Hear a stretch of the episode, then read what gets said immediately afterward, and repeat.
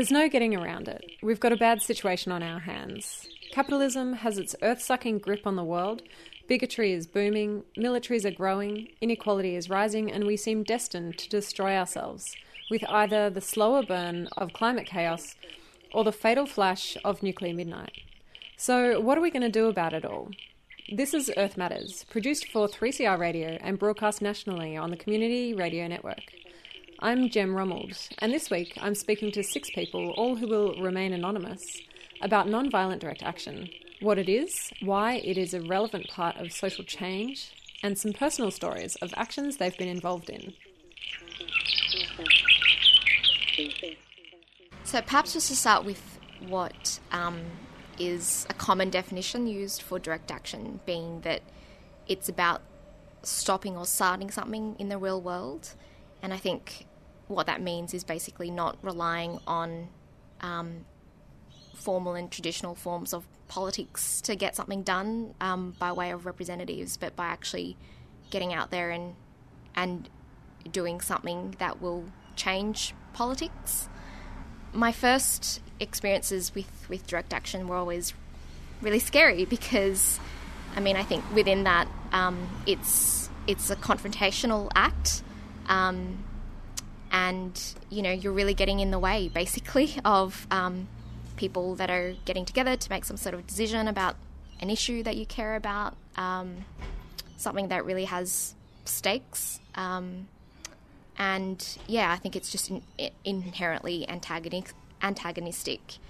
Um, but i think what i've i've really um, come to appreciate of um, my experiences of being involved in direct action is is just really what you learn by doing an action. So the skills that you learn to organize with your friends, um, people that become your friends. Um, you know, you learn how to climb fences. Um, you learn how to paint banners, um, do media releases, talk to police, do legal support. Really, actually, just great skills in life in activism and, and community organizing. Um, but really, just I guess the impact that a really effective direct action that has taken place in the context of a broader campaign, um, a broader movement, um, it can really create opportunities um, in ways that you couldn't foresee. Um, it, it, gives you a lot of power um, to have your voice heard and your concerns taken really seriously because you have taken really serious action. Um, yeah, and ultimately, I think it's just it's such a hopeful act. Um, it's it's an act to say, "Yep, this is this is really big. What I'm doing now, it's really disruptive, um, and I'm going to do it because it's really important." And you create a situation where people need to respond to that; they cannot ignore you. And for better or worse, I think, um, and usually for the better, um, you know, you you start changing the way politics works in the real world. And I think that's what's really powerful about direct action.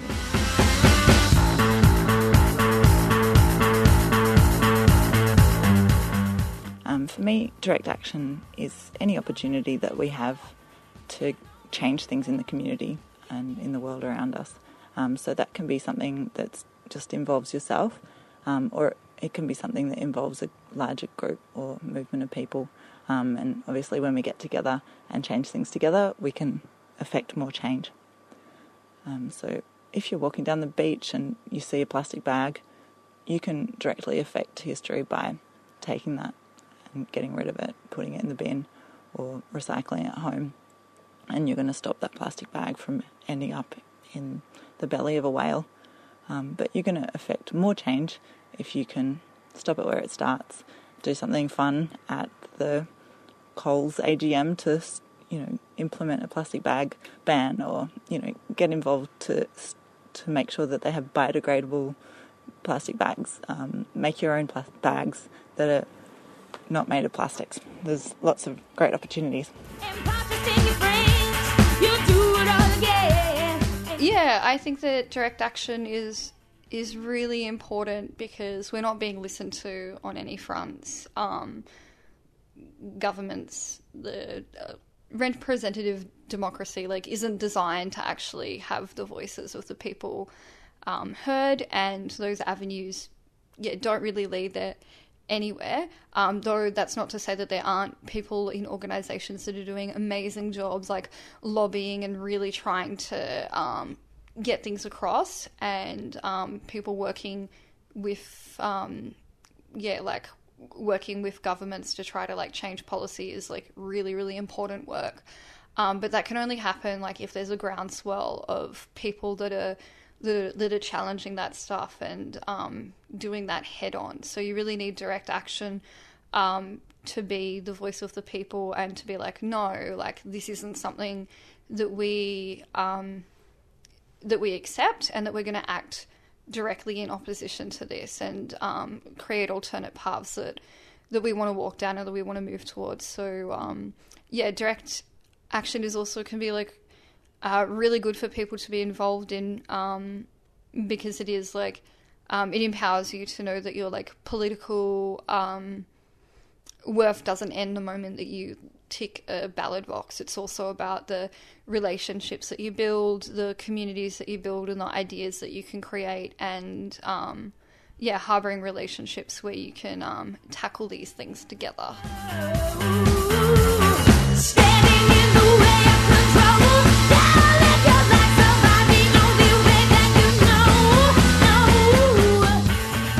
So, how did our champions of change get involved in nonviolent direct action? So, I got involved with direct action kind of just through friends and stuff like I started going to rallies as in my early 20s and met more and more people and then they said come along to these things and next thing I knew I was in the South Australian desert um, protesting against uh, the Olympic Dam uranium mine, I guess I found that it felt like you were doing something, and mm. I really like I b- believe that it's not the only strategy that that works, but it does. It is a really important strategy. Because I felt like um, lobbying wasn't really my thing, lobbying politicians, um, petitions, writing letters. It just felt like it was too slow and it felt like there needed to be this wasn't this isn't this is still a very urgent mm. uh, thing that's happening the earth is still warming nothing's necessarily changing it's business as usual um, and so you just need to get out there and do it mm. Let's hear some of the stories. First, about some protests in Germany at the Intergovernmental G8 meeting, and moving into actions to disrupt the coal industry and prevent logging.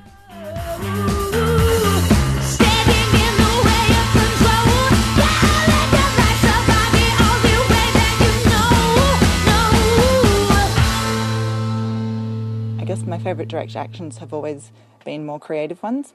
Um, blocking the harbour at Newcastle is is a fun one. Um, so getting out on canoes and boats to stop the coal harbour and block it for the day. One great action I was involved in uh, and was really lucky to be part of was at the G8 in Germany, which was a few years ago now.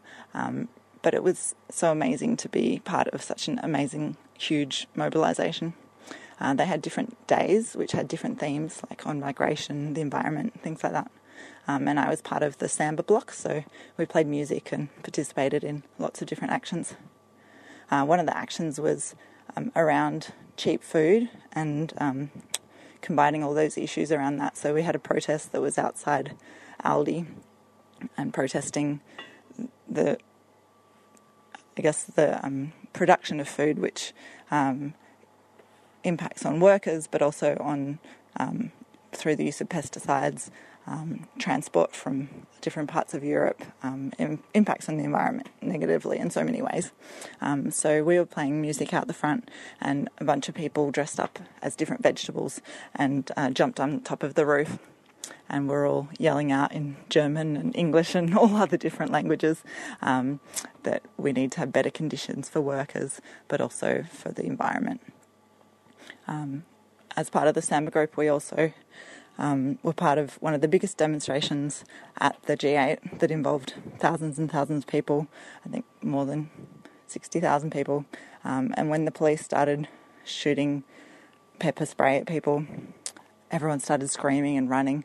Um, but the Samba Band was awesome because we could play music and just relax and chill people out so that we could walk safely and calmly out of the area together. People started dancing, and rather than everyone running, hurting each other, we could um, stay together as a group and stop people from getting hurt. Um, so I think these sort of actions are so powerful and effective because they bring everyone together. We can talk about the changes that we want to see and direct change on so many different levels.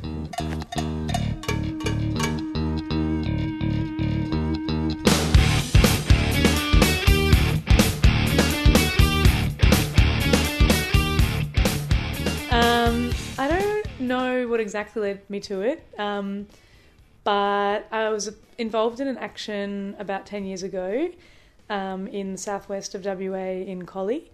Um, it's a coal mining town, and um, me and a bunch of friends, it's like a very tight knit community. Um, we decided to be a part of a nationwide action where every day for a week there was a coal-fired power station that was that had a direct action um, to try and stop the coal from getting burnt. Um, and so we were the WA action of that, and I was about 18 or 19, it was about 10 years ago. And I decided to be involved because I, at the time, and I still do, but it's kind of shifted. At the time, I was really inspired by the older people around me who'd been involved in direct actions before and were really confident. And we were about to, we were driving down southwest um, to do this action, and suddenly I realised that I wanted to be one of the people who was locking on one of the three people. We basically locked ourselves to a piece of the equipment um, to stop it from from moving. Mm. Um, it was me and two others. Hey, Jippa. And um, yeah, it meant that we stopped it for about five to six hours. Um, the whole power station had to be shut down. By attaching yourself to the conveyor belt. Yeah, by attaching ourselves um, with our arms via this metal cylinder. Because if Mm. there wasn't a cylinder, without if there wasn't this metal, then they could have just pulled us off and told us to get out. Um, but when they found us, when the power station workers found us, they were like, "Oh, there's obviously you know you guys have stopped this. Are there other people around?" So it took them hours to figure out whether there were other people, and so they had to shut the whole power station down because they were afraid that someone was going to get hurt. Um, and we just would pretend that we didn't know anything about whether there were other people. Mm. Um, yeah, so basically, I just really felt like it was uh, a really important thing to do at that time. Um, there was a lot of climate change um, related direct actions happening that year. I think there was over 100 Mm. different ones in Australia um, for that. I think it was 2007 or 2008. Mm. Um, and it really felt like there was this momentum to shift um, policy around climate change, and uh, I felt like there needed to be a bigger push, and that needed to be direct. Mm. Um, so that's why I got involved. This is Earth Matters. This episode is produced on Darawal and Gadigal land in New South Wales for 3CR Radio in Melbourne, Victoria, and to be broadcast all across these stolen lands we call Australia on the Community Radio Network. We're exploring the world of non-violent direct action for environmental justice with six anonymous activists. Let's get back to the story. Now you do what they told you. Now you do what they told you. Now you do what they told you. Now you do what they told I was involved in um, the Leard Forest or Maules Creek coal mine campaign, um, which is in northwest New South Wales. Um, and a particular action that I was involved in up there was um, a tree sit. The Leard State Forest is in northwest New South Wales, and it's um, critically endangered um, boxgum woodland. Um, and Whitehaven Coal are building a mega mine there in the in the forest and clearing thousands of hectares of um, this forest. Um, yeah, so at this particular time, they were um, Whitehaven Coal were clearing the forest um, during winter when all the animals were um, hibernating, um, which means that they don't escape from the trees that the bulldozers are knocking down. So I decided that we decided that something needed to be done, and I put my hand up to go up a tree, and I was up there for 36 hours. What does that mean? Go up a tree. Oh, okay. Um, so when you go up a tree, you set up a um, platform, like a an old bed frame, and you attach. That platform is like anchored to other trees or the tree that you're in, or sometimes machinery, and that stops um, the machinery working, and it stops the machinery working around that tree and cutting down the tree you're in, but also the surrounding trees because you're putting yourself in the way. So I was up there for 36 hours, all while there was a friendly local cop down the bottom trying to chat to me. um, at, towards the end of towards the end of um, my time up there, they were sort of getting ready to get a cherry picker to get me down. The cherry picker was coming, but I um, thought I'd give it give um, sorry. So the cherry picker was coming, but I thought um, I'd have a go at negotiating, and I was um, talking to the head cop down on the ground um, from up the tree, and I was like, "Oh, so what happens if what happens if I get down right now? Like, because there wasn't going to be it wasn't going to be much time before I got down anyway. Got taken down by force." Um, and he's like, "Oh, we'll, we'll, you know, it'll look good in court that you, we'll say you cooperated." Um, and I was like, "Oh, okay, nah, that's no thanks. I'll, I'll just stay up here." Not enough. not enough, not enough. Um, and then he sort of like paused and he's like, hmm, all right, we'll give you, we'll just give you a fine. We won't charge you. So no, no criminal charges laid.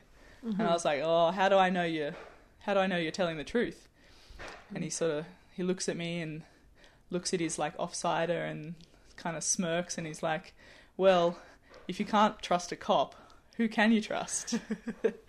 um, and I, I laughed like he knew exactly what he was saying, so I laughed. and then, I, but then I, yeah, I got down because I thought, oh, if I can avoid a avoid a charge, that's pretty you'd- good. You'll take your chance on the cop. Yeah, I'll take my chance on the cop. Turns out, for once, he was being honest. For once, it's like the only honest cop I know. do what they told ya. You never do what they told ya. Those who died are justified. But wearing the badge ain't the chosen white. You're justified. Those that died. Yep. So at the end of 2015, during the Paris climate talks, or during that time that the climate talks were on, um, a bunch of us organised an action where, on the same day, we simultaneously blockaded three coal ports on the eastern seaboard. Um, so there are five coal ports on the eastern seaboard. Um, and yeah, we managed to stop work at three of those for about half the day. The. Fantastic. And what was the one you were involved in? So we were involved in the action at Port Kembla Coal Port, um, the coal export port there. Um, and at the same time, the Brisbane port and the Newcastle coal port, which is the largest coal port in the world, um, was also being blockaded. And what does that look like? What does the blockade look like? So where we were, um, we had two climbers that had, uh, using you know ropes and, and harnesses and equipment, had scaled um, the machinery that was actually loading the coal onto the coal ships. Um, so that stopped the loading of coal onto the coal ships, um, which disrupted port operations for the day and actually probably for a number of weeks. Um, at the same time as they were inside stopping the actual loading of the coal, we were um, on the main road going in and out of the coal port, blockading um, trucks from bringing in coal and you know empty trucks from going away. Okay. Yeah. And so you were there for a whole day. Is that right? Um, oh, probably about six hours or so. Great. But yeah, And did you get some media attention? we did. We got lots of local media attention. Um, I was the spokesperson for that action, so that was uh, an interesting one for me to field. Um, we had lots of local media that was very excited. It seemed like the most exciting thing that had ever happened in Wollongong. And what was it like for you participating in this kind of action having grown up here? Um, it was actually really great. I'd grown up, you know, in a suburb very close to the coal port, when I was a kid, I would play at my cousin's place, which is on top of the hill overlooking the coal port. So I grew up looking at those piles of coal. And so it was actually very satisfying to kind of have, you know, kind of grown up and had more of an awareness of environmental issues and, you know, social issues linked to environmental issues. Um, and then to be able to take some kind of take some kind of tangible action at this place that I'd essentially grown up with.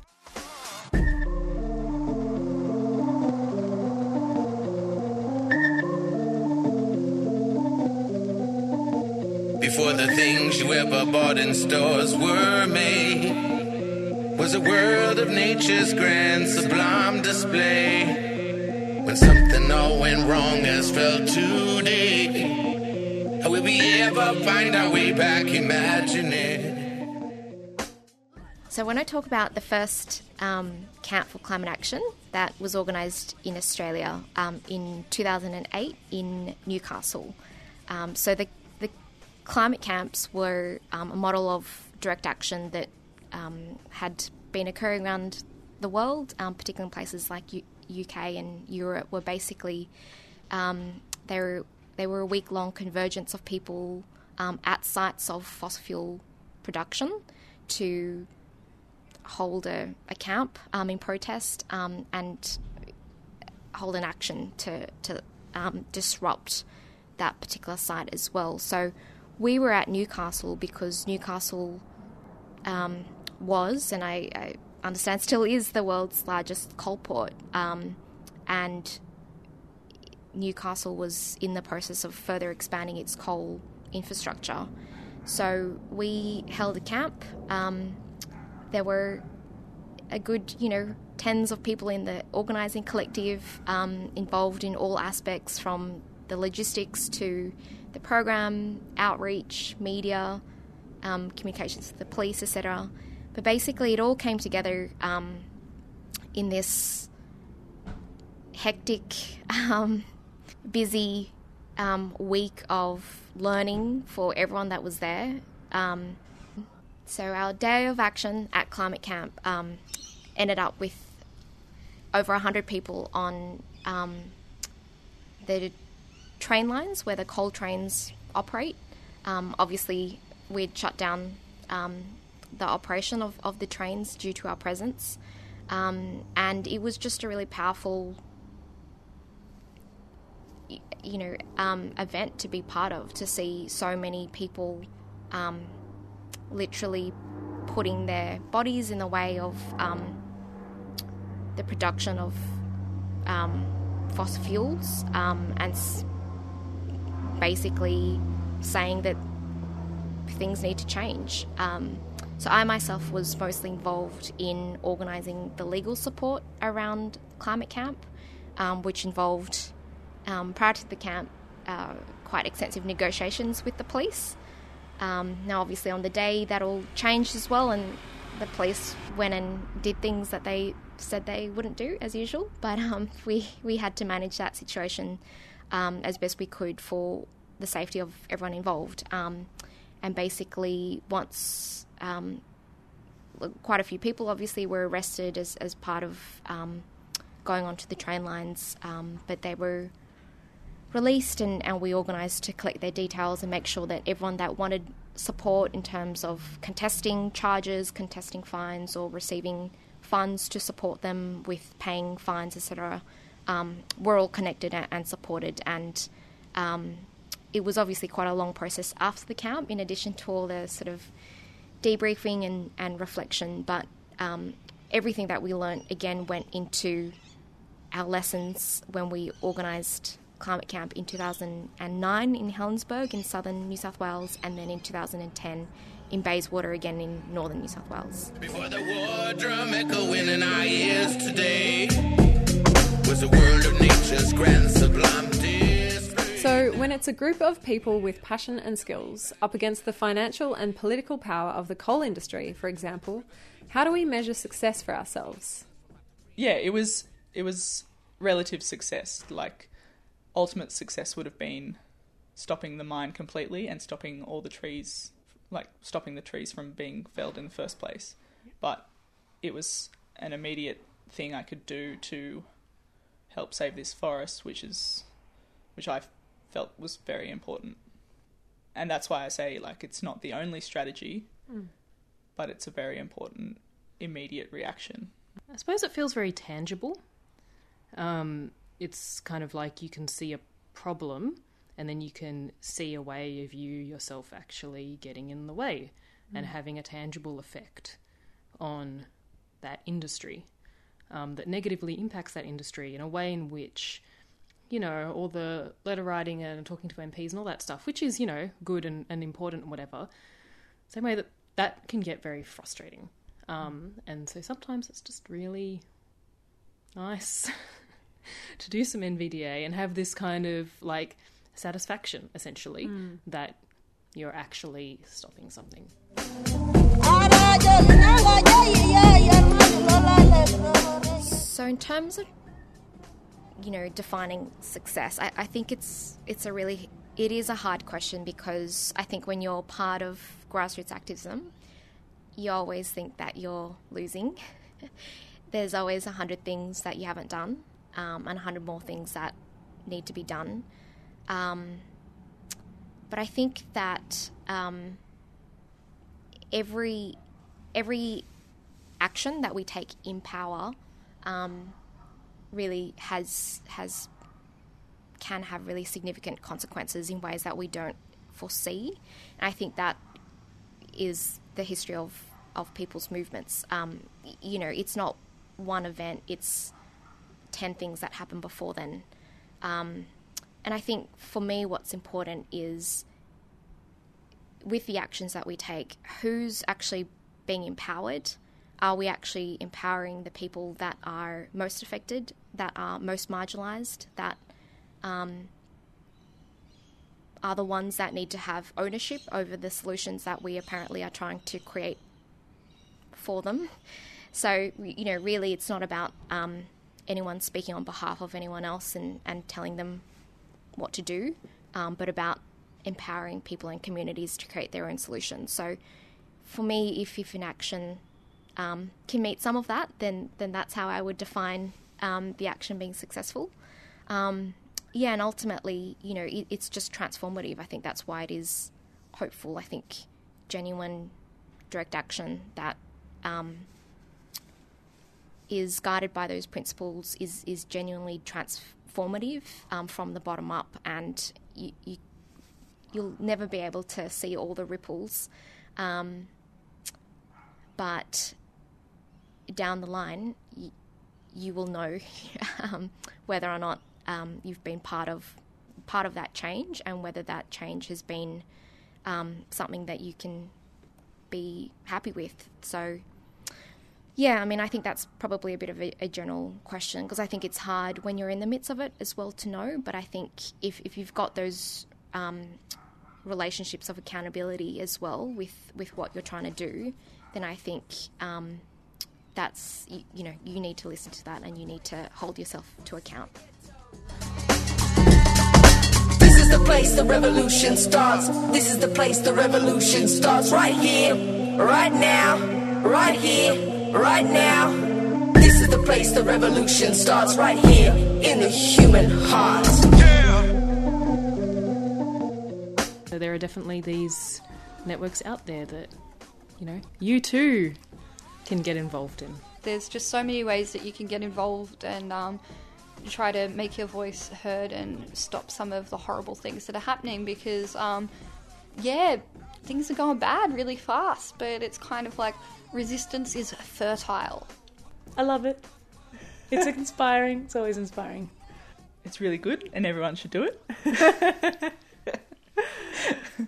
This is Earth Matters, produced for 3CR Radio in Melbourne. Thank you to the Community Broadcasting Foundation for their financial support, and to the good folks at the Community Radio Network for getting this show out to you. You can contact the Earth Matters team via 3CR Radio. You can find our page on Facebook and listen to more episodes online at allofthews.3cr.org.au forward slash Earth Matters. The music on this show has obviously been an array of protest songs Killing in the Name of by Rage Against the Machine, Standing in the Way of Control by Gossip, and This is the Place by Combat Wombat. I'm Jem Rommeld. This is my last Earth Matters, so thanks for listening. Tune in again next week and keep fighting.